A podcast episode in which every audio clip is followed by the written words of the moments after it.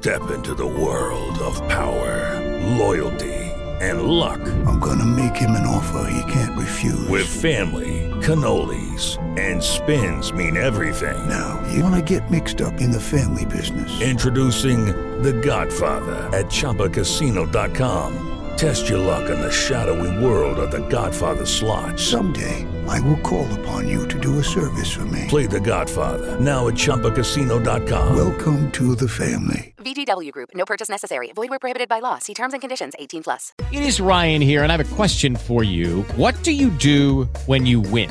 Like, are you a fist pumper?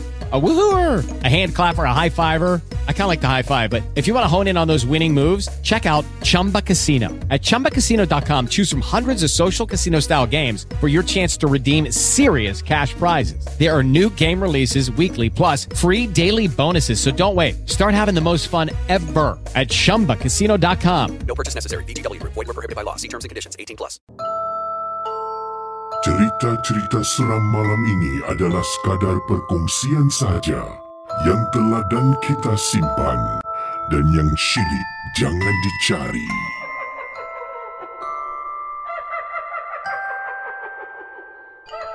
Apa khabar semua para penonton? Dan selamat malam seram. Kita berkumpul berjumpa sekali lagi dalam rancangan Malam Seram Horror Talk Show secara live bertemankan saya Casey dan seperti biasalah uh, seringkali Casey ingatkan rancangan Malam Seram 100% hanya sekadar satu hiburan jangan mudah percaya dan terlalu taksub dengan apa yang anda dengar dalam rancangan Malam Seram. Cerita-cerita seram malam ini adalah sekadar perkongsian sahaja yang teladan kita simpan dan yang syilid jangan dicari.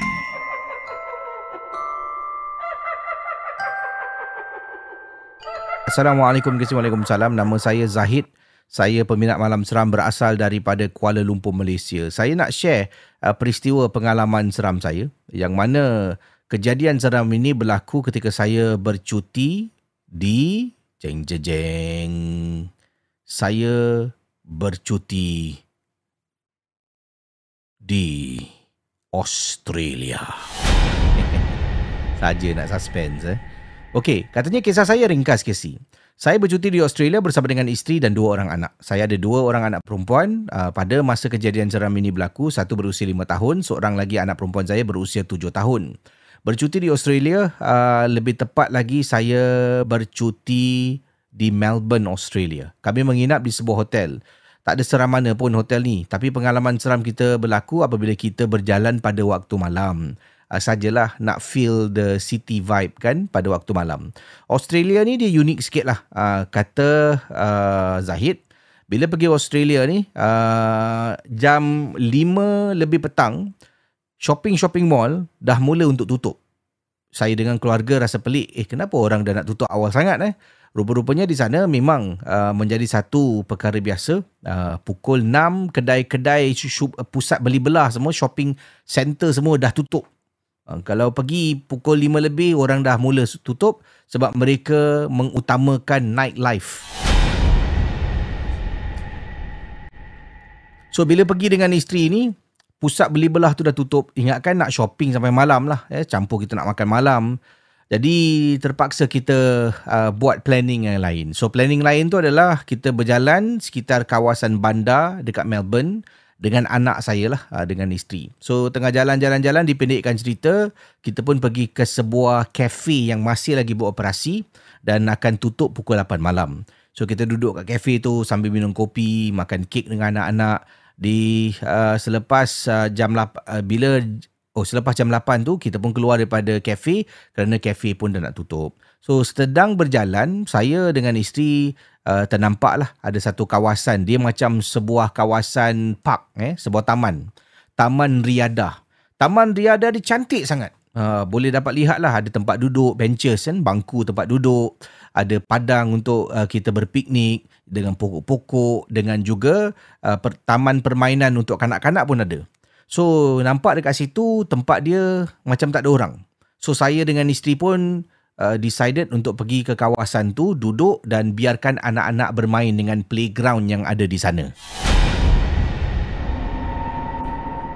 Bila anak-anak tengah main, saya dengan isteri duduklah, duduk dan melihat sekeliling kita ni memang tak ada orang ke si kecuali keluarga kita saja kita berempat.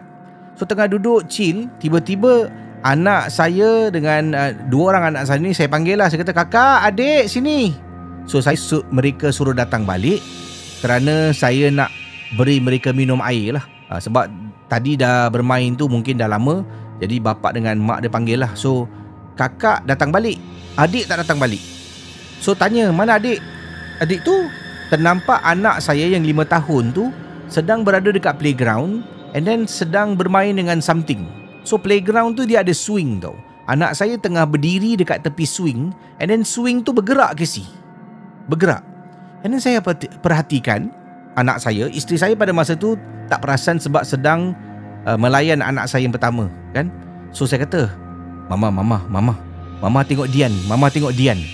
So Dian adalah anak yang kedua lah eh, Yang lima tahun tu Kenapa bang? Tengok Dian cakap dengan siapa tu Mama?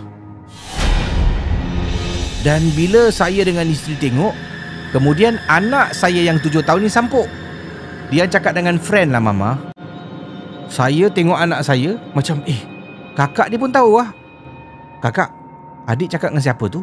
Dengan friend ayah uh, dia main situ sorang-sorang. Kita ajak dia main sama-sama. Dan bila anak tengah berbual, dampak dari jauh mulut dia tengah bercakap lah tapi tak dengar sebab agak jauh. And then buai itu makin laju ke si. Macam ada orang tengah duduk main buai. Swing laju dah. So saya pun panggil, Dian! Adik! Adik! Saya panggil anak saya yang bongsu tu. Anak toleh tengok ke arah saya, saya panggil sini, sini. Anak saya bongsu tu pun akhirnya lari ke arah saya. Nak minum air, minum air. Tengah minum. And then Dah kita balik hotel eh. Dah malam ni Dah penat. Tiba-tiba anak saya yang kecil kata Tak nak, tak nak, tak nak balik. Nak main dengan friend. Cakap Tak apa, cakap dengan friend Besok kita datang. Okay Cakap dengan friend besok kita datang. Ibu dengan ayah Kakak pun dah nak balik Anak saya terus menangis. Menangis dan lari ke si pergi dekat playground tadi yang ada swing tu. Swing tu masih bergerak ke si eh? Ha, macam ada orang tengah main. Saudara para penonton malam seram. Saya pada masa tu rasa seram dan terpaksalah saya kejar anak saya. Saya kejar sampai dekat swing tu. Kemudian kata Zahid, saya ni taklah fasih sangat berbahasa Inggeris. So saya cubalah kisi cakap orang putih. Saya kata, uh, excuse me small girl. Ini apa yang dia type eh? Ha, Saya cuba baca lah ya. Kata Excuse me small girl. My daughter Need to go back. Tomorrow we come back and play again Okay? Dan swing tu mula-mula laju Boleh nampak swing tu berhenti. Makin perlahan Makin perlahan Dan macam dia nak berhenti. So Saya tengok anak saya kata Okay Dian Ayah dah cakap dengan kawan Besok datang lagi eh.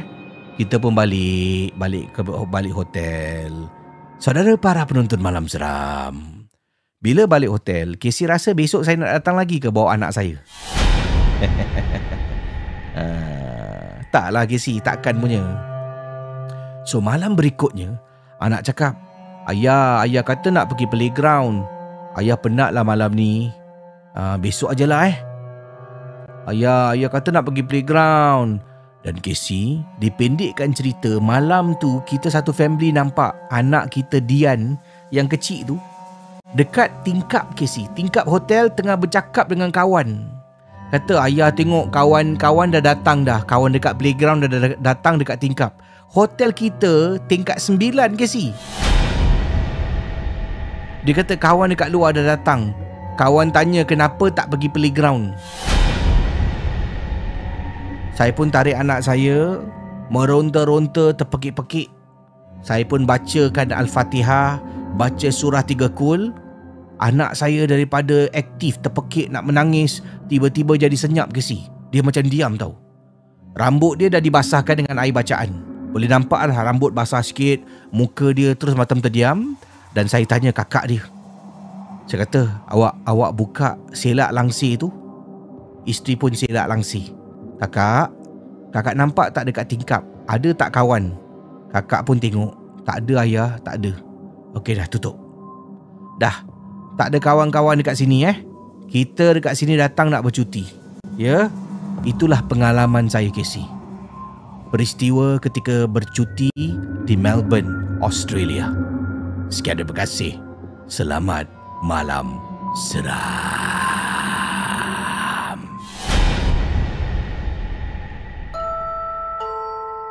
Cerita-cerita seram malam ini adalah sekadar perkongsian sahaja yang telah dan kita simpan dan yang syilid jangan dicari.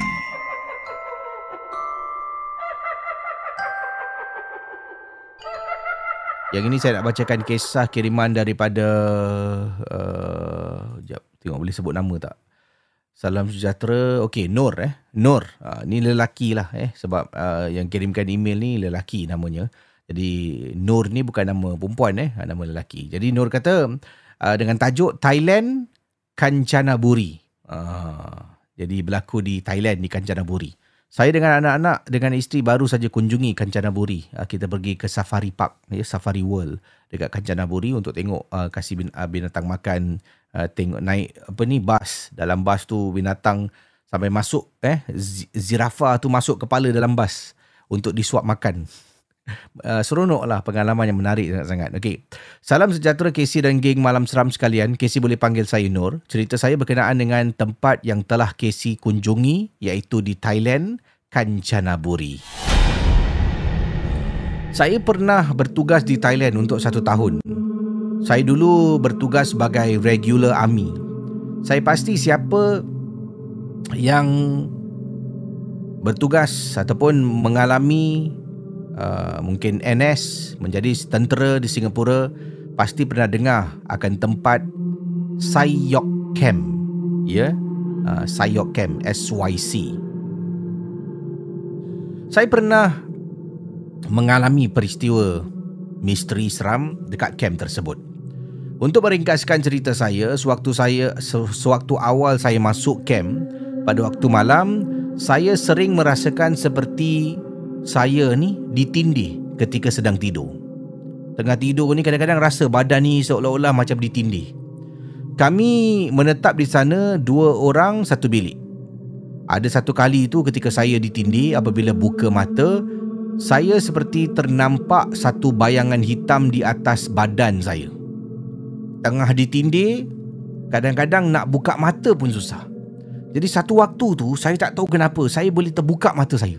Bila mata terbuka, alangkah terperanjatnya. Ternampak bayangan hitam di atas badan. Saya baca, baca, baca surah. Nak lafaz susah tapi baca dalam hati. Dan langsung secara perlahan-lahan, saya dapat gerakkan badan saya, Kisi.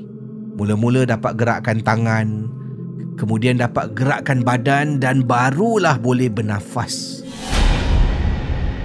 Berkenaan dengan cerita saya ni, kawan saya juga Casey pernah ceritakan pada saya bahawa dia juga pernah nampak bayangan hitam ketika tengah tidur dalam bilik ingat eh setiap bilik cuma ada dua orang saja.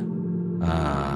Jadi ketika dia tengah tidur, dia kata dia tengah tidur, dia nak miringkan badan, dia ternampak ada lembaga hitam, bayangan hitam merangkak keluar daripada bilik. Eh seram eh? Dia nampak. Bila dia ternampak Benda merangkak Keluar daripada bilik.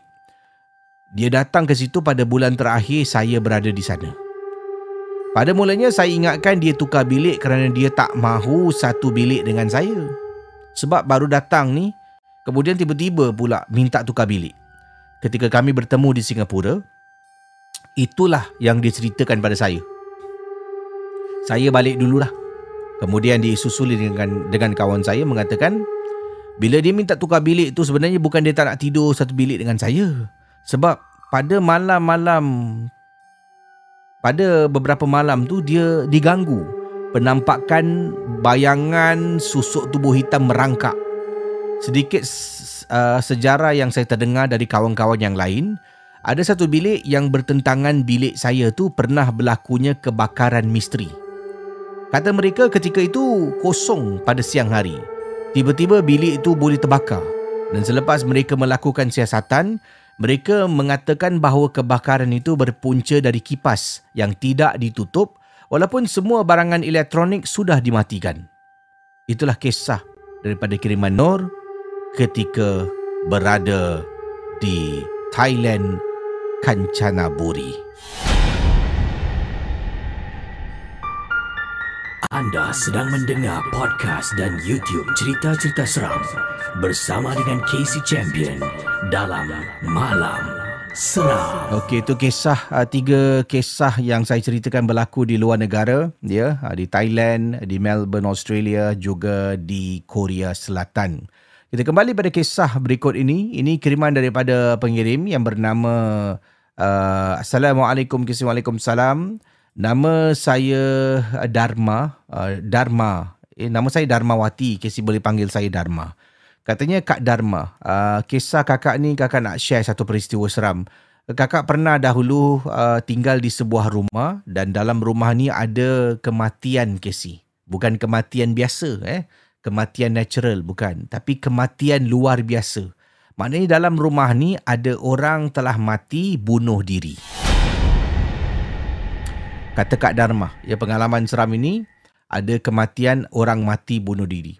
So memang kakak tahu rumah ni ada rumah kematian orang mati bunuh diri. Tapi dia bukan mati pada tahun lepas ke, dua tahun lepas ke, maupun pada minggu lepas lah, kata Kak Dharma. Kejadian mati bunuh diri ni dah berlaku lebih kurang lebih 10 tahun. Apa informasi yang kakak dapat? Lebih 10 tahun. Bila tanya jiran pun jiran cakap, "Oh dah lama, dah lama sini orang mati, dah lama dekat sini orang mati kat dalam ni. Ha, dah 10 lebih 10 tahun dah." So bila benda tu dah lama berlaku, 10 tahun dan dah ada dua owner pernah tinggal dalam rumah tu. Jadi tak adalah rasa nak seram sangat, kan? Sebab kakak ni adalah orang ketiga pindah dekat rumah ni dan kejadian ni berlaku lebih 10 tahun. Mungkin 11, mungkin 12 tahun. So tak adalah rasa macam ih takutlah rumah ni. So kakak pun pindahlah ke rumah ni dengan mak kakak. Kakak adalah seorang ibu tunggal kematian suami lah. Jadi kata Kak Darmawati, bila pindah dalam rumah tu, mak kakak ni dia ada masalah penyakit. Uh, penyakit uh, dia ada masalah penyakit nyanyuk. Kadang-kadang dia okey. Kadang-kadang dia tak okey. Okey tu maknanya dia waras. Kita boleh bercakap dengan dia macam biasa. Dia boleh bercakap dengan kita. Dia ingat apa dia cakap. Dia ingat apa dia buat. Tapi kadang-kadang bila penyakit nyanyuk dia sampai, nanti dia akan lupa. Dia akan tanya kakak siapa. Nanti dah makan pun dia kata dia belum makan. Macam itulah keadaan mak kakak pada masa tu. So kami pun berpindah dekat rumah ni. Alhamdulillah untuk beberapa bulan semua nampak okey lah. Cuma mak tu kakak faham keadaan dia. So bila dia mula dah cakap benda-benda yang meripik, uh, kakak tahulah uh, dia punya sakit tu dah datang, nanti nak kasih dia ubat untuk tidur.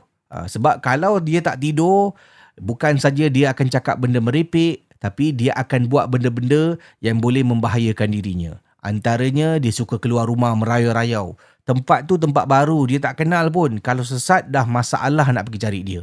So ada baik kita kasih dia makan ubat. Ubat tu adalah untuk membuat dia uh, lemah Casey. Buat dia mengantuk, tidur. Ha, jadi senang nak uruskan mak. Jadi selepas beberapa bulan, beberapa bulan tu mungkin selepas dua bulan, ya mungkin selepas tiga bulan, sebab kakak uh, Dharma pun tak cakap berapa bulan, ada benda ganjil berlaku dalam rumah. Dan inilah kisah yang Kak Dharma nak kongsi. Malam-malam mak kakak akan bangun daripada bilik tidur dia dia akan masuk bilik kakak dan tidur sekatil dengan kakak. Beberapa kali terkena benda ni terperanjat.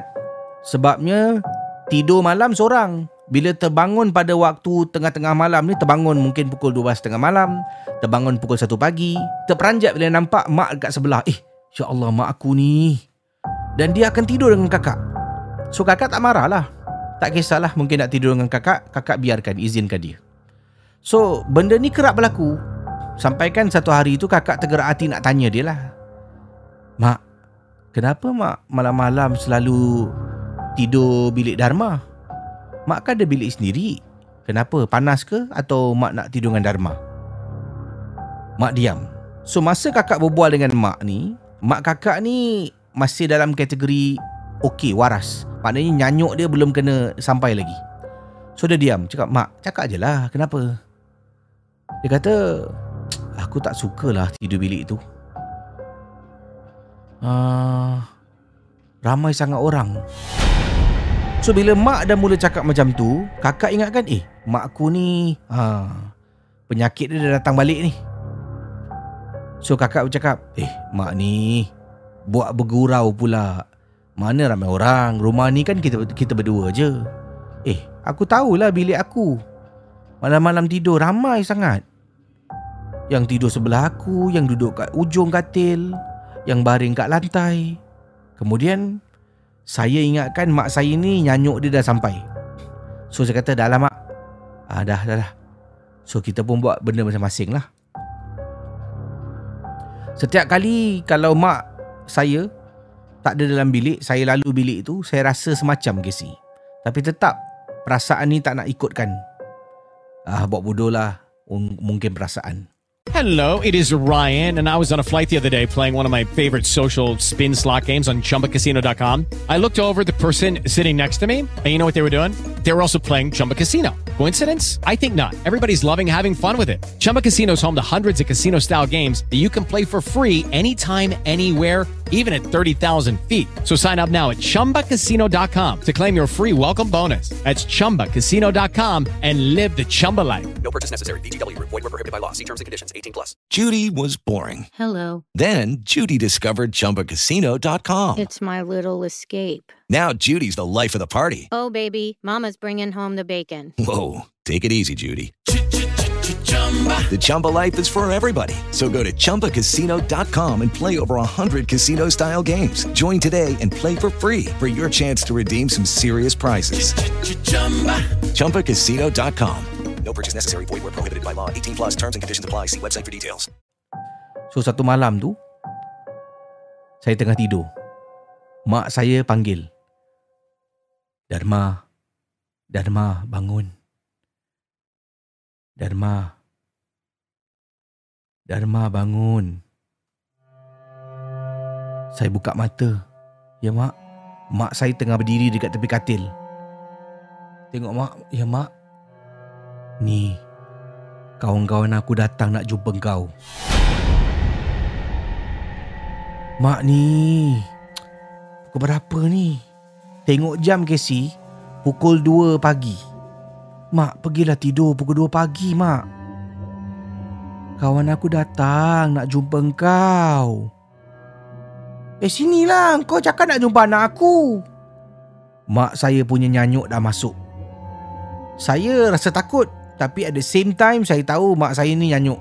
So, tak adalah rasa takut sangat. Sebab kadang-kadang bila nyanyuk dia sampai, dia suka cakap meripik. Dan Casey, dekat depan saya ni ada almari. Almari saya ni menghadap katil. Saya tengah tengok almari tu ada cermin full length mirror. Mak saya tengah berdiri dekat full length mirror, saya nampak ada tangan orang sedang peluk mak saya. Daripada cermin tu nampak refleksi tangan orang tengah peluk mak saya. Saya tengok tangan tu lama ke si? Kemudian mak saya cakap, "Dah lah, aku masuk bilik aku lah." Eh, dah masuk bilik, dah tidur-tidur. Nanti dia marah aku lah. Mak saya pun keluar jalan. Bulu rumah saya meremang ke si. Saya nampak mak saya keluar bilik, jalan masuk bilik dia. Nampak dia jalan seorang lah. Tapi mulut dia komat kamit, tak berhenti bercakap. Besok pagi, saya tanya mak saya. Mak, Mak, yang mak cakap malam-malam mak tidur, ada ramai tidur dengan mak tu betul mak? Aku kan dah cakap dengan kau, kau tak percaya. Sebab mak saya ni, dia tak sedar yang dia ada dua personality ke si. Yang dia tahu, dia okey, normal.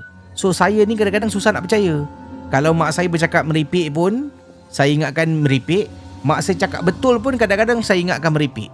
So, bila saya tanya pada pagi tu, Saya tahu mak saya tengah dalam keadaan waras. Saya tanya, mak, aku cakap dengan kau, kau tak percaya.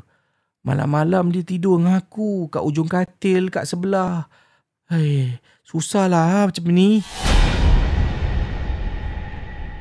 Dan Casey, saya pun panggil ustaz datang untuk bersihkan rumah. Saudara, ingatkan datang mudah ustaz datang baca-baca hantu keluar. Tak Casey, susah nak keluar. Kata perawat yang datang tu, benda tu masih tak nak keluar daripada rumah. So saranan ustaz adalah setiap hari bacalah bacaan surah-surah, bukalah mengaji, sembayanglah dekat dalam bilik tu. Kalau tidak pun Casey, mak tidur dengan kakak sebilik. Bilik tu biarkan. Mainkan mengaji je setiap malam. Begitulah keadaannya. Setiap malam, mak akan tidur dengan kakak. Kakak pun dah tukar katil kepada yang lebih besar lagi. Dan bilik mak dikosongkan. Cerita-cerita seram malam ini adalah sekadar perkongsian sahaja yang telah dan kita simpan dan yang syilid jangan dicari.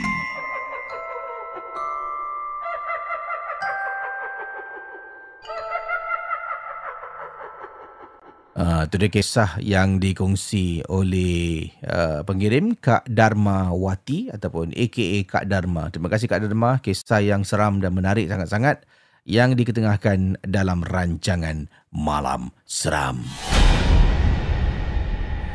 Okey, uh, kita berkongsi kisah selanjutnya berteman dengan saya Casey dalam Malam Seram. Ingat, Malam Seram adalah sebuah rancangan hiburan. Jangan mudah percaya dan dengan uh, janganlah terlalu taksub uh, dengan kisah-kisah yang diketengahkan.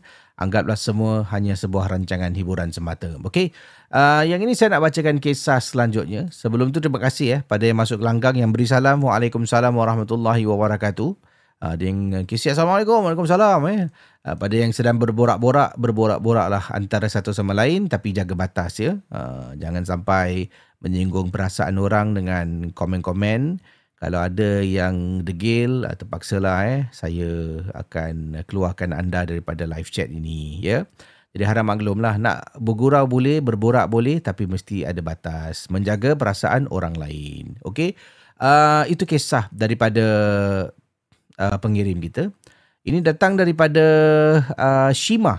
Namanya Shima, betul.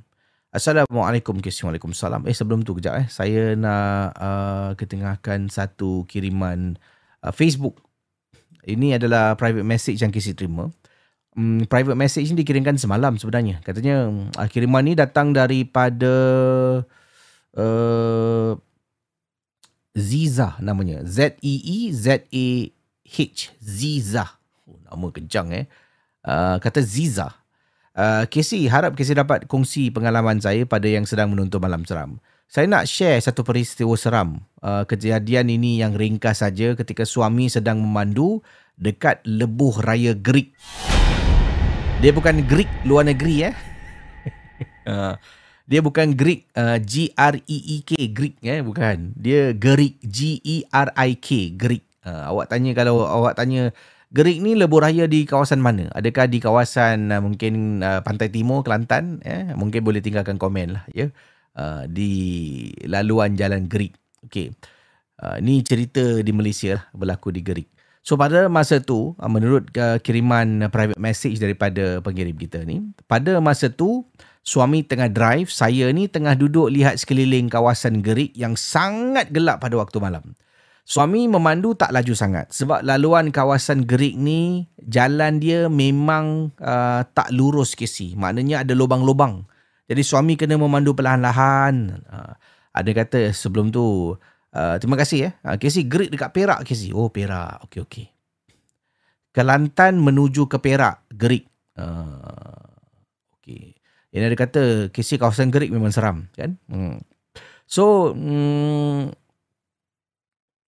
berbalik pada kisah ni, suami tengah drive pada waktu malam. Uh, malam tu taklah sampai pukul 12.30 malam si. Malam tu pukul 9 malam. 9 malam dah sangat gelap. Dan dah jarang-jarang nampak kenderaan lalu sebab jalan tu memang sangat-sangat sunyi. So tengah drive tiba-tiba saya ternampak ada orang ke si perempuan lalu dekat tepi jalan. Ha. Pertama sekali jalan tu sangat sunyi. Jalan dia sepanjang-panjang jalan, kiri kanan hutan semak samun. Dia bukan hutan terus nampak kampung. Dia memang semua hutan. Kawasan Jalan Gerik. Saya nanti nak tengok gambar lah eh. Kalau ada uh, apa ni gambar atau video eh. Boleh saya uh, share nantilah. So bila suami tengah memandu perlahan, saya ternampak dari jauh, eh beraninya perempuan ni jalan sorang-sorang. Terus terlintas dekat otak saya, betul ke tu orang? Bila kenderaan tu sebelum sampai depan, lampu daripada kenderaan suami tu memancar bercahaya dan terkena pada wanita perempuan yang sedang jalan di tepi jalan. Oleh kerana suami memandu agak perlahan, so saya dapat time eh, untuk hadam ke si. Apa yang saya nampak dan react. Tanya diri sendiri, eh beraninya perempuan ni jalan sorang-sorang. Kemudian saya respon balik dekat diri saya, ya ke ni orang? Uh, contoh macam tu lah eh. Dan bila suami dah lalu, saya nampak daripada cermin pandang tepi kan. Cermin pandang tepi, saya tengok eh kenapa tak ada orang ni? Tengok lama, tengok, tengok, tengok, tengok, tengok. Sampai satu tahap tu, wanita tu macam gaib daripada cermin pandang tepi kenderaan. Saya sampai tengok dan suami tanya, apa yang awak tengok-tengok tu? Saya nak tanya suami, abang tak nampak ke tadi kat depan tu ada perempuan jalan? Oleh kerana saya tahu tak boleh menegur, saya diamlah. Dalam hati tak sabar nak sampai ke destinasi kerana saya nak tanya suami. Dan bila sampai dekat destinasi, saya tanya suami, Bang, abang ingat tak tadi bila abang tanya, apa yang awak tengok-tengok tu dekat cermin? Kemudian, abang nampak tak sebelum tu ada perempuan tengah jalan kaki dekat tepi jalan gerik tu? Suami cakap, Ish, mana ada orang nak jalan dekat situ? Jangan cakap jalan. Kereta nak lalu malam-malam pun susah. Abang tak nampak lah maknanya. Tak perasan agaknya. Casey, kemungkinan suami tak nampak, saya seorang saja yang nampak. Itulah kisahnya. Malam seram.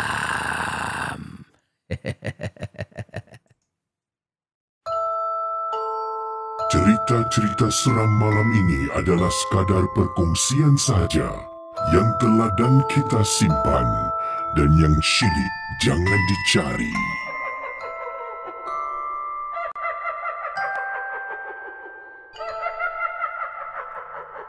Okey, kita berkongsi kisah dalam rancangan Malam Seram Horror Talk Show bukan sekadar cerita seram. Ingat, uh, jangan mudah percaya, jangan terlalu taksub dengan apa yang diketengahkan dalam rancangan Malam Seram. Uh, saya nak kongsi kisah selanjutnya ini. Uh, ini pengalaman daripada pengirim kita yang dikirimkan melalui alamat email kc at malamseram.com ya kc at malamseram.com uh, dikirimkan pada saya. Dan daripada pengirim kita bernama uh, John eh namanya. Assalamualaikum Waalaikumsalam. Uh, Casey boleh panggil saya John bukan nama sebenar. Uh, ini adalah nama samaran saya. Uh, harap Casey jangan sebutkan nama yang tertera di alamat email saya. Assalamualaikum kepada para penonton. Saya John nak share satu peristiwa pengalaman berkaitan dengan toyol. Uh, berkaitan dengan toyol. Saya ada seorang sahabat Casey Uh, kejadian ini berlaku lama dululah pada tahun 2007. Kawan saya seorang kawan yang saya kenal dah lama dan saya pernah tanya dengan dia bagaimana uh, dia boleh jadi seseorang yang agak kaya lah. Eh. Kaya tu dalam, dalam mata John ni lain lah. Mungkin ada orang kaya tu berduit kan, uh, senang belanja tu belanja ni. Uh, kaya persepsi kaya daripada pandangan mata setiap insan berbeza. Ada kaya rumah mesti 20 juta eh. Ha, tu baru kaya ke si? Kalau setakat duit banyak tak. Mesti ada kereta mewah eh, mesti ada pembantu rumah, mesti ada bisnes yang berjaya baru kaya. Ha, tak ada.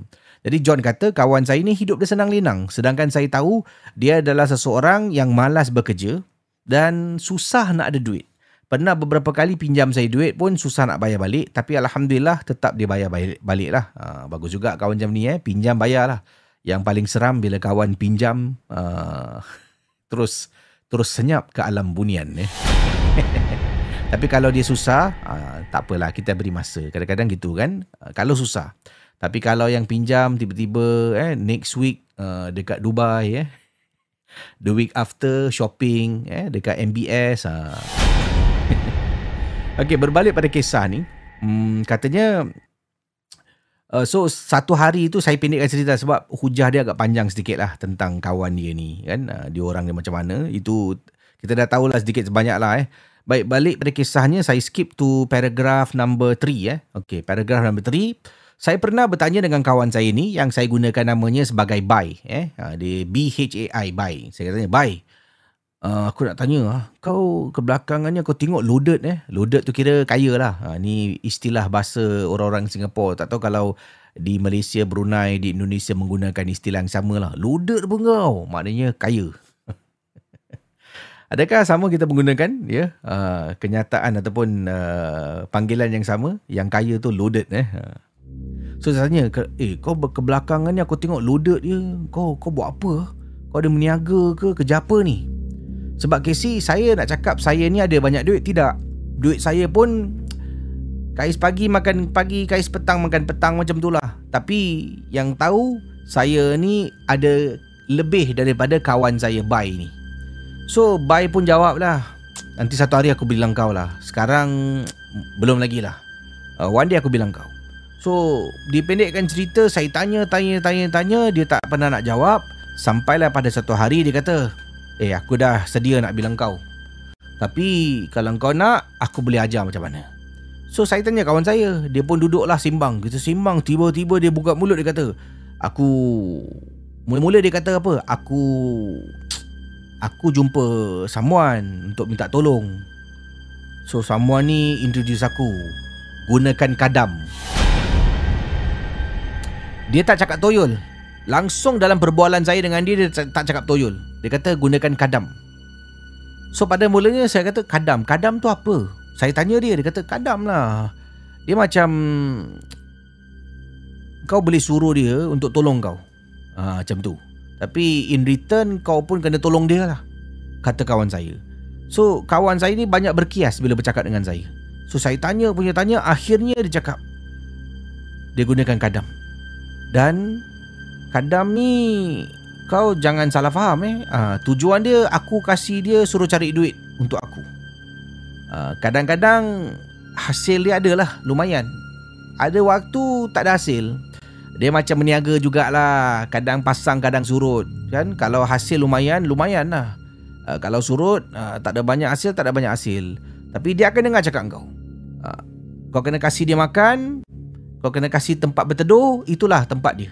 Macam kau ada pembantu kat rumah lah Kata kawan saya So saya macam terdiam tau Kalau kau nak aku boleh introduce kau Dekat Someone ni Dia pun boleh ajar kau untuk jaga kadam Manalah tahu kau boleh jadi lebih kaya daripada aku Kata kawan saya ni Saya terdiam ke si So saya tanya lagi um, Maaf eh Kau cakap dia cari duit untuk kau Maknanya duit tu dia dapat dari mana? Eh itu aku tak tahu lah Aku cuma setiap malam nanti aku adalah buat satu upacara ni, aku keluarkan duit yang aku nak dicari. Contoh kalau aku nak dia bawa balik 50-50 dolar ni, aku akan letakkan 50 dolar dekat atas uh, atas lantai depan aku ni dan aku akan cakap dengan dia lah, malam ni bawa balik ni. Seberapa banyak yang boleh bawa balik ni. Eh, bawa balik ni. Uh, nanti ada akan keluar. Dia keluar dia cari. Besok pagi duit yang sama tu aku letak dalam laci Aku buka laci duit tu bertambah ha. Dia bukan datang balik dia kasih kau duit ha. Kadang-kadang nanti kau kena tahulah Duit tu kau persiparkan dalam laci Kau balik Besok pagi kau bangun Dia balik kau buka laci Kau tengok duit kau bertambah. Dia tak boleh laci kosong. Laci tu mesti kena ada duit. Ha. Dari situ bila kau angkat Kau dah kira duit kau Cakaplah dalam laci tu Kau ada 50 dolar bersipah 50 dolar worth eh, 600 dollar worth of 50 dollars. Katanya kau siparkan duit kat situ nanti bila dia balik je dia letak duit situ besok pagi kau bangun kau buka laci. Kau kumpulkan duit kau kira kadang-kadang daripada 600 boleh jadi 1000 ah dia tolong kau tambah duit kau so saya tanya tapi duit tu datang dari mana eh kadam lah yang tolong kau cari dia tak dapat jawab Casey dalam hati saya ni bukankah itu perbuatan toyol? Tapi saya tak nak cakap dekat dia lah macam tu. Sebab nanti dia tak nak beritahu saya. So saya pun dengar cerita dia. Sampaikan dia ajak saya kalau kau nak aku boleh introduce kau. Ah, tapi dia ada pengeras lah. Untuk 6 bulan pertama uh, segala hasil kau dapat tu uh, kau kena 50-50 dengan orang yang tolong kau ni. Aku dah lepas dah. Kata kawan saya, sekarang apa aku dapat semua aku punya. Tapi aku kena jaga dia lah. Kasih makan, kasih tempat berteduh. Senang je. Cerita-cerita seram malam ini adalah sekadar perkongsian sahaja yang telah dan kita simpan dan yang syilid jangan dicari.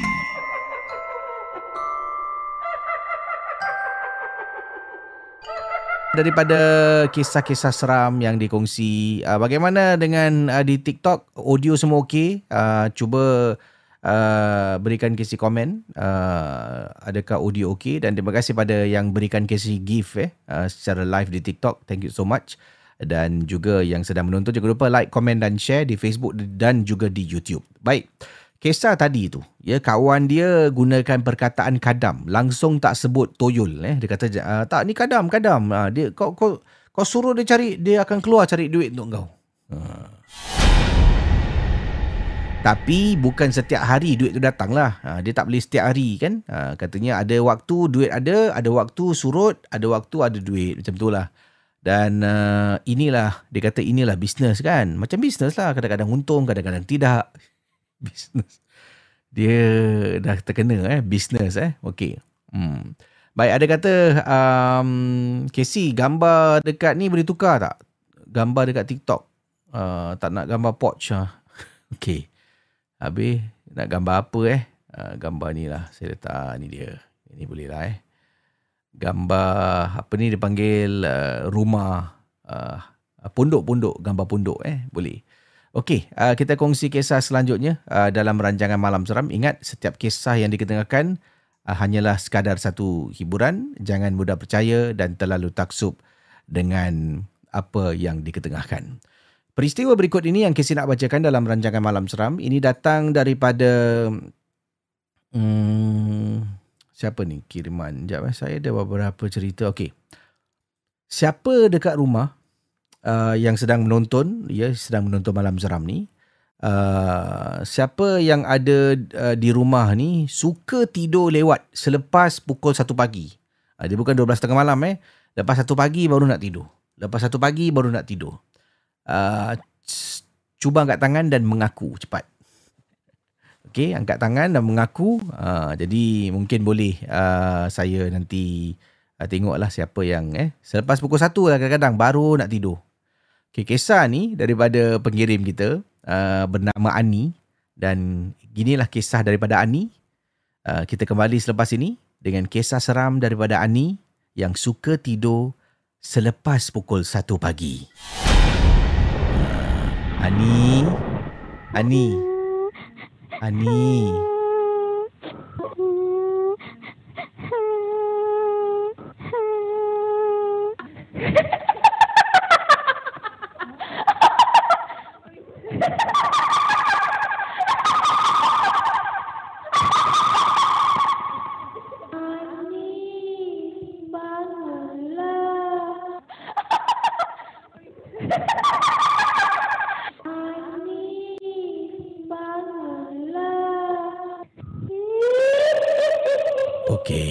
kisah daripada kiriman Ani. Begini kisahnya.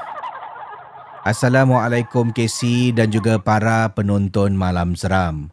Waalaikumsalam warahmatullahi wabarakatuh.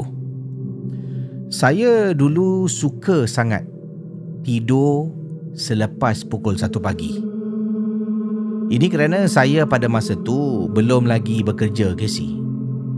Jadi tidur lewat bangun lewat adalah satu perkara yang biasa untuk saya. Selalu kena marah dengan mak.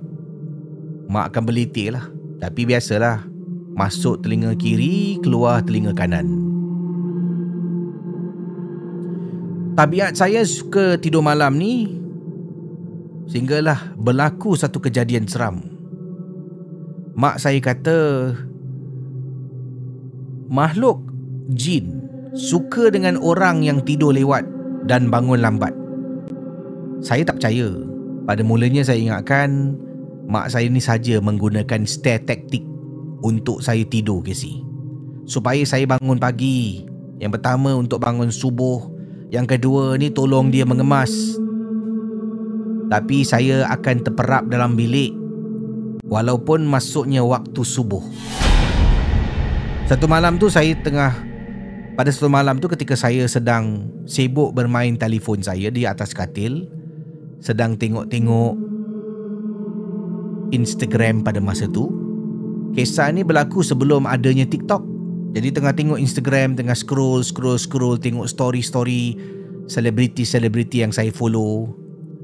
Kemudian saya rasa meremang bulu roma secara tiba-tiba. Bilik saya ni gelap. Dah tutup lampu. Tapi letaklah gelap sangat. So hanya dengan cahaya telefon yang memancar memancar ke arah muka saya ni, saya terperasan macam ada sesuatu dekat bawah katil saya. So dalam bilik saya ni ada kipas. Kipas siling akan berputar berputar ligat. Katil saya ni jenis katil yang bawahnya ada tempat kawasan kosong. Tak ada barang di bawah. Dan mak saya ni jenis pasang cadar. Cadar katil tu dia akan terkeluar sampai tutup bahagian tepi katil. Cadar tu adalah cadar tempahan istimewa lah. Jadi bila letak dekat katil saya, cadar tu akan tutup bahagian tepi katil jadi bawah katil tu tak nampak kecuali kalau kita selak cadar tu. Ha, selak cadar nanti akan nampak bawah katil. So bila kipas tu ligat berputar, cadar bawah tepi katil tu akan termasuk ternaik, termasuk ternaik dan ini akan membuat cadar tu macam membuka ruang bawah tu lah. Sekejap buka, sekejap tutup. Daripada katil yang saya baring, saya dah rasa meremang sangat pada malam tu. Dan kemudian saya ternampak sesuatu daripada refleksi bukan cermin eh. Bilik saya ni tak ada cermin. Tapi dekat almari saya ni dia ada macam dis metallic besi tau. Tak tahu kenapa bilik gelap ni saya boleh nampak juga kisi. Daripada metallic besi metallic yang ada dekat almari saya ni saya ternampak reflection bawah katil saya macam ada orang tengah baring. Serius. Ha, tengah baring dekat bawah katil. Dan saya yang tengah tengok daripada reflection tu, bila saya tengok lagi, benda tu macam dah hilang tau. Dalam hati saya, eh, ini mainan mata aku ke? Aku dah mengantuk ni. So, saya pun letak phone dekat tepi. Saya pun turunkan kaki perlahan-lahan. Saya berjalan jauh, kemudian saya pun selak. Selak cadar saya yang tutup bahagian tepi katil tu, saya selak. Bila tengok bawah katil, langsunglah tak ada apa benda. Kecuali habuk. Hihihi, dia ketawa eh. Tengok, tengok bawah katil tak ada apa-apa kecuali habuk. So, okeylah. And then, saya pun keluar. Keluar daripada bilik untuk pergi toilet untuk saya minum air sebelum saya tidur. Tiba-tiba lepas minum air, perut saya sakit, Casey. Perut saya sakit saya pergi toilet buang air. The next day, hari berikutnya saya bangun, mak saya cakap dekat saya. Ha, dia kata, eh, engkau semalam yang tidur bawah katil kenapa? Dah buang tebiat? Oh, garang mak eh. mak saya marah saya. Mak marah kata, Semalam bila mak terbangun Sebab saya kan selalu tidur lambat Mak saya akan bangun kisi untuk tengok saya Dah tidur ke belum Kalau belum tidur dia marah So semalam Mak saya cakap dia pergi bilik saya Dia nampak saya tengah tidur bawah katil Kau takut kan aku tengok engkau main phone Ha? Kau fikir aku tak nampak engkau bawah katil tengah tidur Saya tanya mak datang pukul berapa mak Mak mana aku tahu So saya rasa ketika saya pergi dapur minum air Kemudian pergi toilet mak saya masuk bilik saya nampak macam saya dekat bawah katil tengah baring. Aku masuk bilik aku tengok mana budak ni pergi ni. Rupa-rupanya kat bawah katil kau eh. Degil, tak nak tidur. Saudara para penonton malam seram. Mak saya claim yang saya tidur bawah katil dia nampak. Ketika kain cadar tu ditiup oleh kipas Mak saya ternampak saya dekat bawah katil tengah baring. Nanti aku kasih, tahu bapak kau. Contohlah ini saya tambah sikit. Selepas kejadian tu Dah lah saya ternampak Mak saya pun claim yang dia nampak saya bawah katil. Saya takut ke si Saya dah tak tidur pukul 1 pagi dah Kadang-kadang pukul 11 latest saya akan tidur si Tidur dalam keadaan bilik terang benderang Tidur dalam keadaan Saya takut sangat-sangat Kalau benda tu akan berada bawah katil untuk mengelakkan daripada penampakan bawah katil, bawah katil saya saya dah sumbat dengan kotak-kotak yang tak perlu. Daripada store saya angkat kotak tu masuk bawah katil kerana takut ada yang baring di bawah. Cerita-cerita seram malam ini adalah sekadar perkongsian sahaja yang telah dan kita simpan dan yang syilid jangan dicari.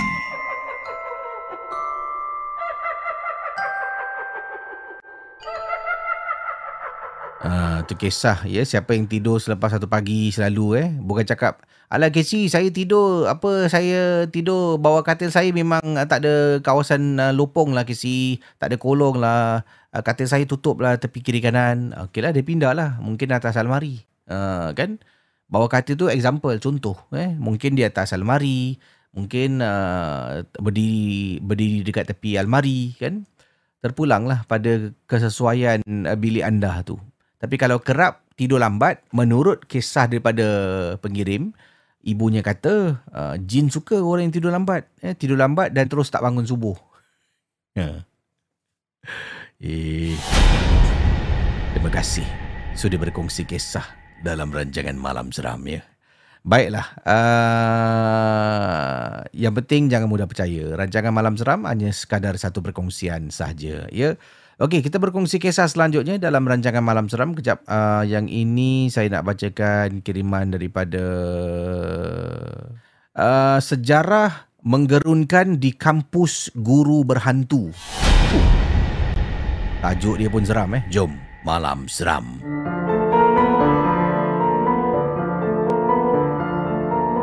Malam Seram adalah sebuah podcast dan YouTube cerita-cerita seram yang disampaikan oleh Casey Champion jangan mudah percaya.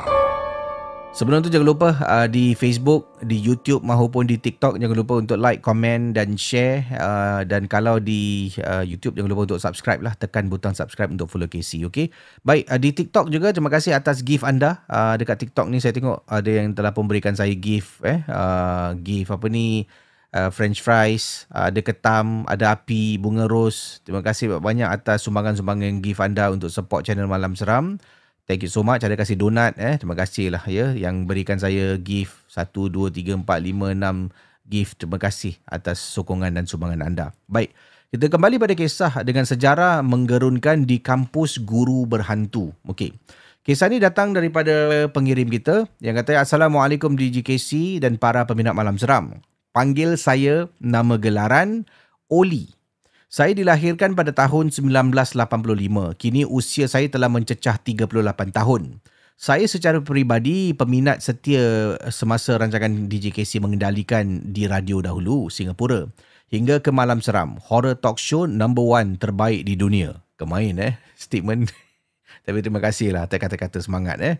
Saya ingin menceritakan dan berkongsi kisah silam dari cerita arwah bapa saya ketika beliau masih hidup yang dulunya pernah berkhidmat di kampus Maktab Perguruan Ipoh Perak MPIP semasa asas para pelatih guru atau melahirkan para pendidik sebelum diserap masuk ke sekolah-sekolah rendah atau menengah maupun diserap masuk ke IPTA dan juga IPTS. Oh, dah macam baca berita eh. Kan? Uh, ya, macam beri, baca berita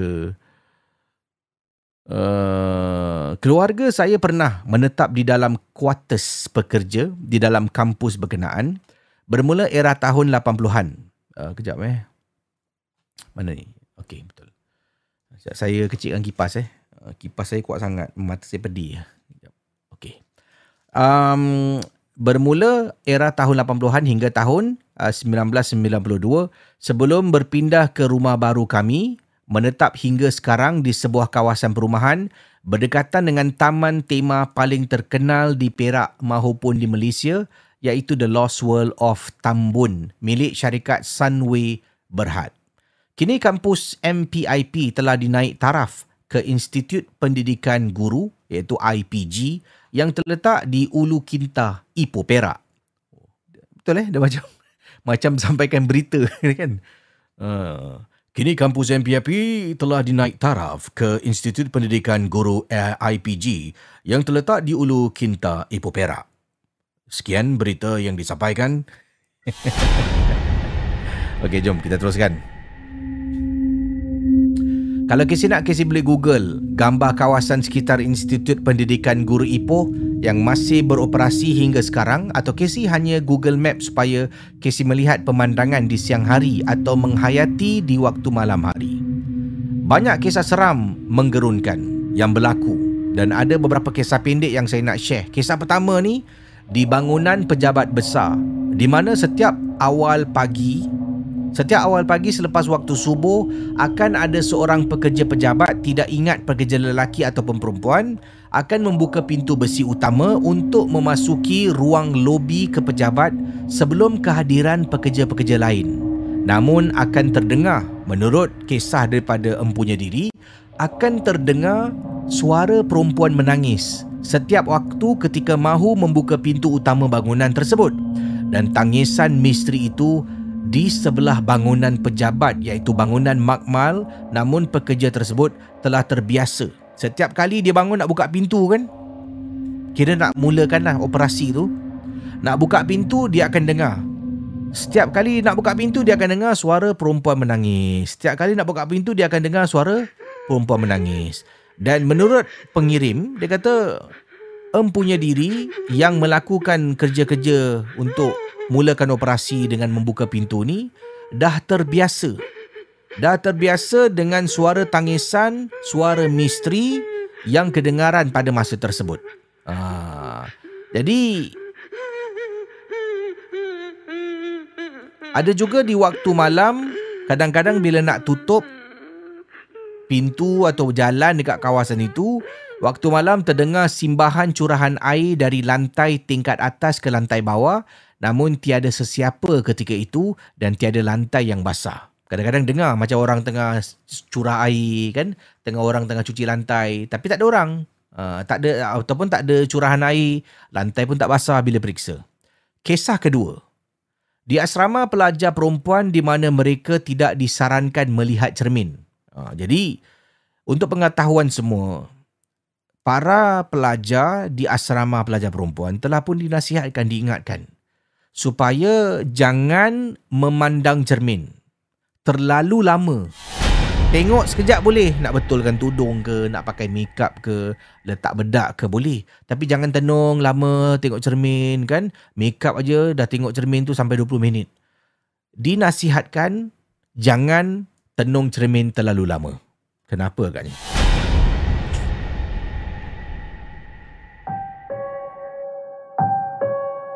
Katanya kalau men- uh, tenung cermin terlalu lama kepada pelajar-pelajar wanita akan muncul seorang wanita atau dipanggil Cik Pon aka Pontianak.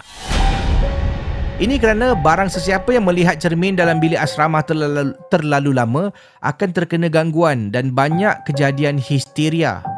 Pelajar-pelajar perempuan yang tenung cermin tiba-tiba tengah tenung-tenung-tenung terus stop.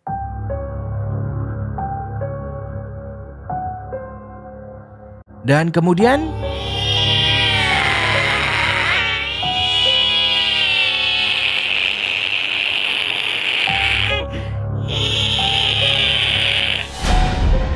Dan pelajar tu selepas tenung lama dia berhenti dan terus akan terkena histeria di kalangan pelajar-pelajar perempuan.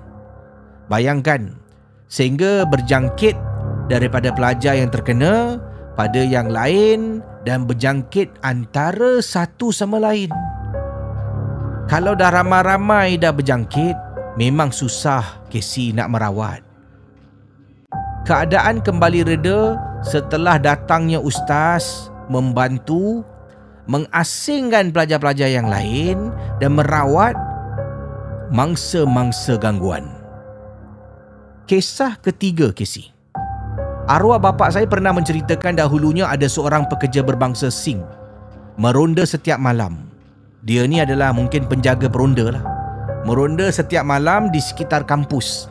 Dulu pekerja berpangkat AM uh, berpangkat AM rendah akan ada waktu bekerja lebih masa sehingga malam menjaga pondok balai pengawal dan dan satu-satunya pondok balai pengawal yang ada di hadapan pintu gerbang utama masuk ke dalam kampus.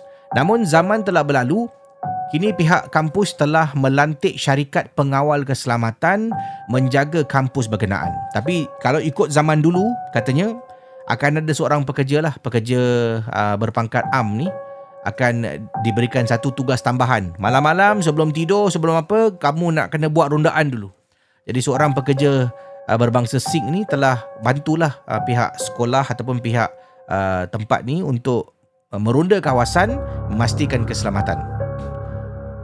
Jadi berbalik pada kisah pekerja Singh tadi itu, beliau dikatakan pernah diganggu di dalam dewan pementasan di mana di, di dalam dewan tersebut dulunya ada sebuah piano. Semasa meronda seorang diri dan meronda pada lewat tengah malam, pekerja tersebut pernah diganggu. Ketika berada dekat kawasan tu tiba-tiba terdengar macam ada orang tekan butang-butang piano. Contoh eh? Ada orang tekan Macam ada orang tengah bermain piano gitu. Dengan sendiri bila pandang ke arah piano Tak ada orang pun yang duduk. Ha, Pada masa tu juga Nama beliau dipanggil dengan kuat. Sedang main-main-main Disebutlah eh, Contoh kalau nama dia uh, Contoh apa? Germit ah, Gemit eh? Gemit Gemit Uh, disebut nama orang tu. Dia pada masa tu menceritakan dan apa yang kita dengar yang diganggu tu Encik Sing tu telah berlari keluar daripada kawasan kawasan yang dia dengar piano bermain pergi ke pondok pengawal di pintu utama masuk kampus dalam keadaan tergopoh gapah dan ketakutan. Kisah terakhir saudara. Sekitar kawasan kampus IPG merupakan kawasan berbukit bukau dan hutan yang sangat lebat. Pernah satu ketika dulu arwah bapa saya pernah menceritakan ada program orientasi para pelajar ke dalam hutan berbukit berdekatan sebuah kolam belakang bangunan pejabat. Dan sedia maklum ada pantang larang kalau nak masuk hutan tempat yang kita tidak tahu sejarah asal usul di situ. Namun Difahamkan ada seorang pelajar lelaki bila berjalan naik ke bukit bersama pelajar-pelajar lain, beliau terjumpa pokok bunga yang begitu cantik. Sangat-sangat cantik dan menarik. Dan benda ini telah pun menarik perhatian pelajar lelaki dan pelajar lelaki ini memetik bunga tersebut dan membawa pulang ke bilik asrama tempat dia tinggal. Apabila tiba pada waktu malam, pelajar lelaki diganggu dalam mimpi dia mimpi yang sangat buruk dan menakutkan hingga teruk keadaan dia diganggu dan terkena rasukan hampir setiap hari. Ketika itu kerana dalam mimpinya datang satu makhluk supaya memberitahu dia supaya pulangkan barang dia.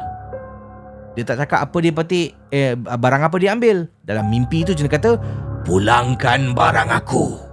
Pulangkan barang aku." Pulangkan barang aku.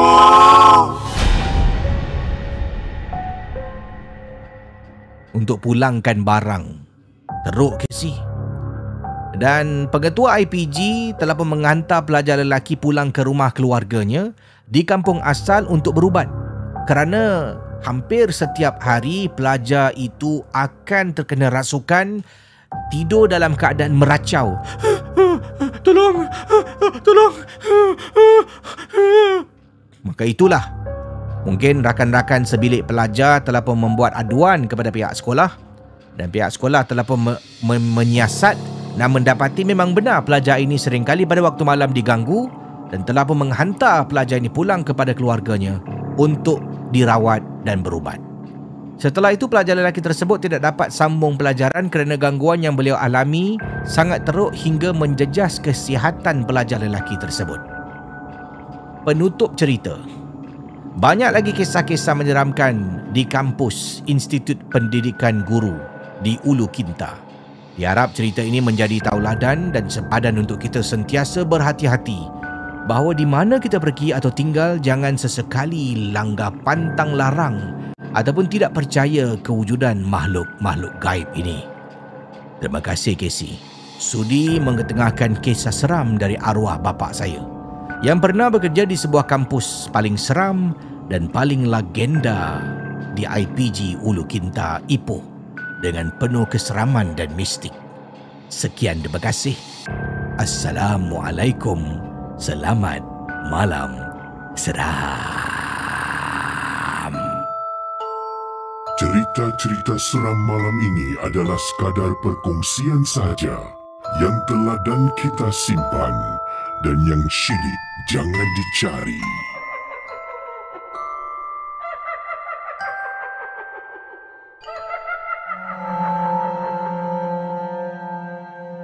Okey saudara, kiriman berikut ini yang saya nak bacakan datang daripada pengirim kita. Uh, beliau adalah seorang perawat ya yang ingin dikenali dengan namanya Pawang Zal. Namanya Pawang Zal eh. Assalamualaikum Kesi. Waalaikumsalam. Salam kepada para penonton malam seram. Salam kepada sesiapa yang menonton. Salam kepada seluruh uh, peminat cerita seram di seluruh dunia. Casey boleh panggil saya Pawang Zal. Saya adalah seorang perawat sepenuh masa. Merawat orang bukan satu perkara pekerjaan yang semua kita nak. Menjadi perawat ni adalah benda yang kebetulan untuk diri saya. Sebelum saya seorang perawat, saya bekerja di sebuah makmal. Uh, saya adalah seorang pekerja makmal uh, di sebuah laboratory. Dan kemudian selepas bekerja makmal ni saya berminat untuk mendalami ilmu perubatan Islam. Sampailah saya terjebak dalam ilmu perubatan Islam ini sendiri sampailah ke hari ini kata Pawang Zal. Sebagai seorang perawat kita difahamkan tidak boleh menggunakan nama sebenar kita makhluk halus tidak boleh tahu siapa nama kita Daripada nama kita, dia boleh tahu ke si. Nak-nak kalau dia tahu nama kita, nama mak kita, dia boleh tahu apakah kelemahan dan ketakutan kita. Maka itu saya menggunakan nama Pawang Zal, bukan nama sebenar saya. Para pesakit saya semua kenali saya dengan Pawang Zal. Saya nak berkongsi satu pengalaman yang saya merawat seorang budak perempuan yang berusia 11 tahun Casey. Rawat orang tua ni dah biasa dengar. Yang ini saya merawat budak perempuan. Dia macam filem Exorcist. Ini kejadian berlaku di sebuah tempat tinggal, sebuah rumah di Skudai, Johor. Begini kisahnya. Bila sampai di rumah tersebut, dekat luar depan pintu, saya dah dengar dalam bilik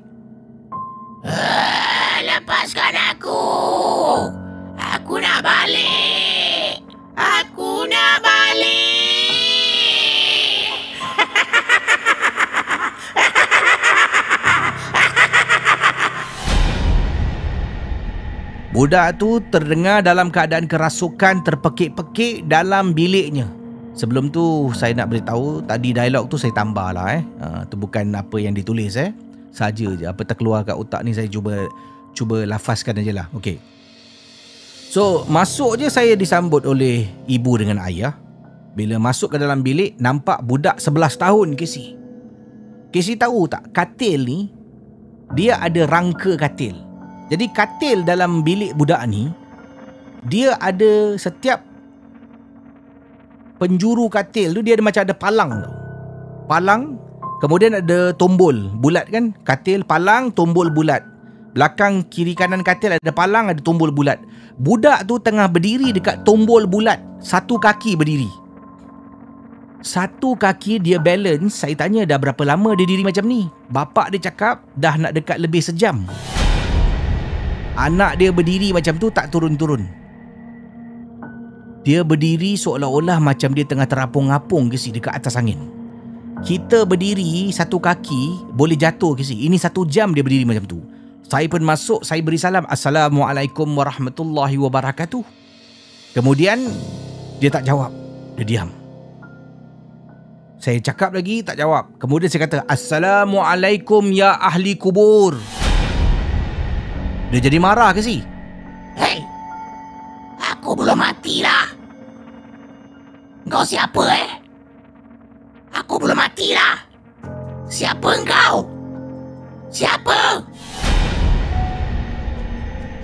Saya pun cakap dekat dia Tadi aku beri salam kau tak jawab Bila aku cakap ya ahli kubur Tahu pula kau marah Engkau belum mati ke?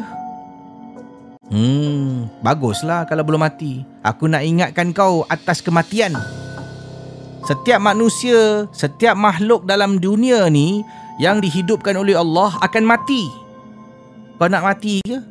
Dalam keadaan engkau ni akan dicampakkan ke dalam api neraka kata saya dekat makhluk tu.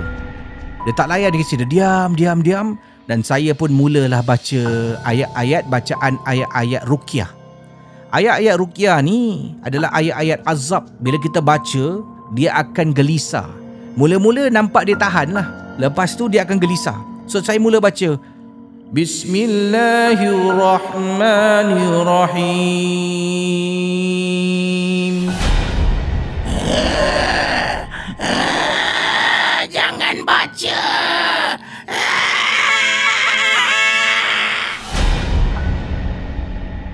Dan mulalah dia terpekik-pekik.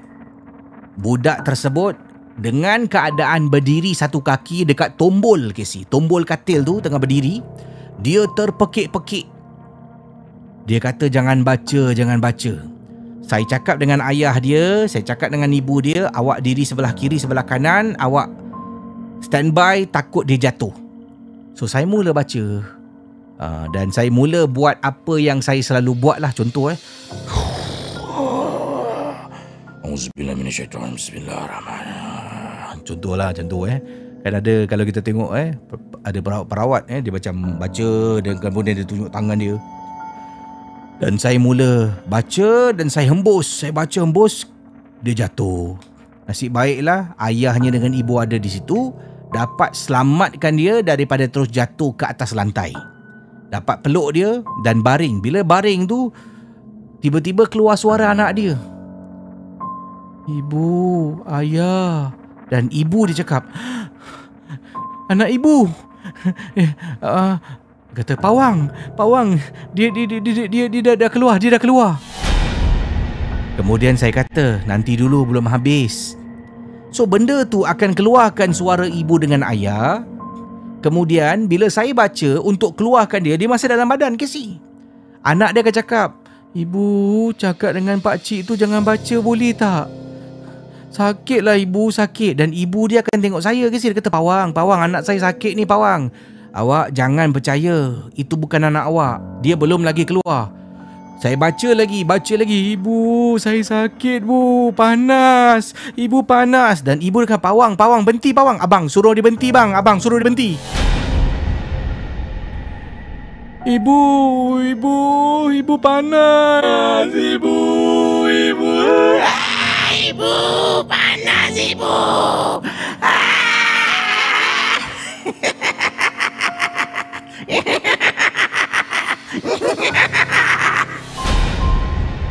Bayangkan.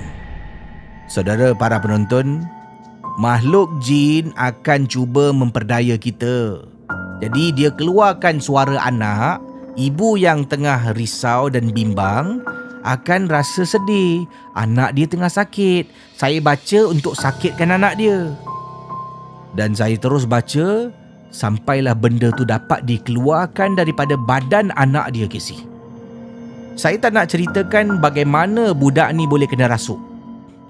Tapi ini juga kerana kecuaian ibu dengan ayah. So, Alhamdulillah dapat saya tangkap dan saya buang bu- barang tu daripada badan budak tersebut dan dapat dirawat pada malam yang saya datang tu. Sekian terima kasih.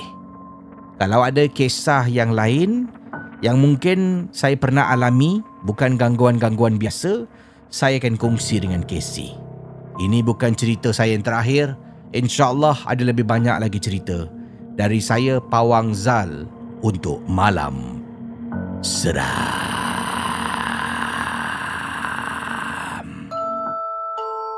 Cerita-cerita seram malam ini adalah sekadar perkongsian sahaja yang telah dan kita simpan dan yang syilid jangan dicari.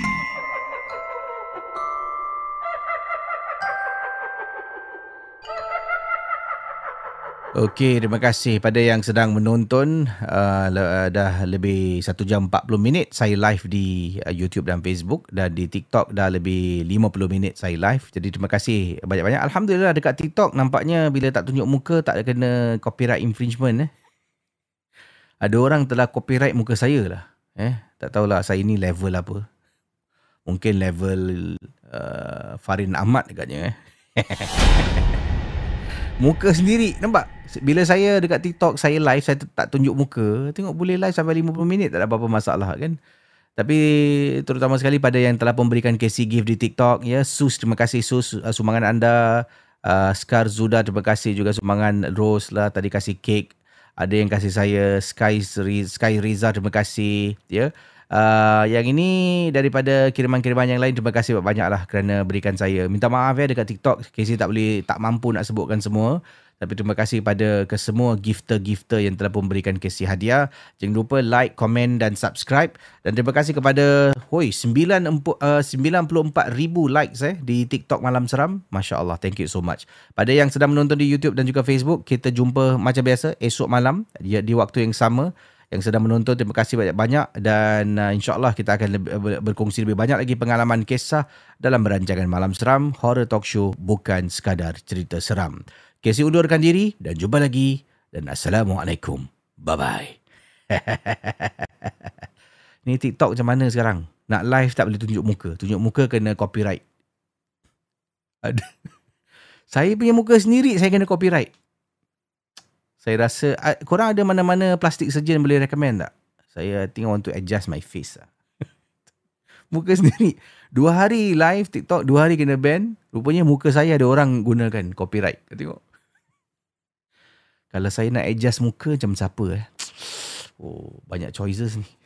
banyak choices.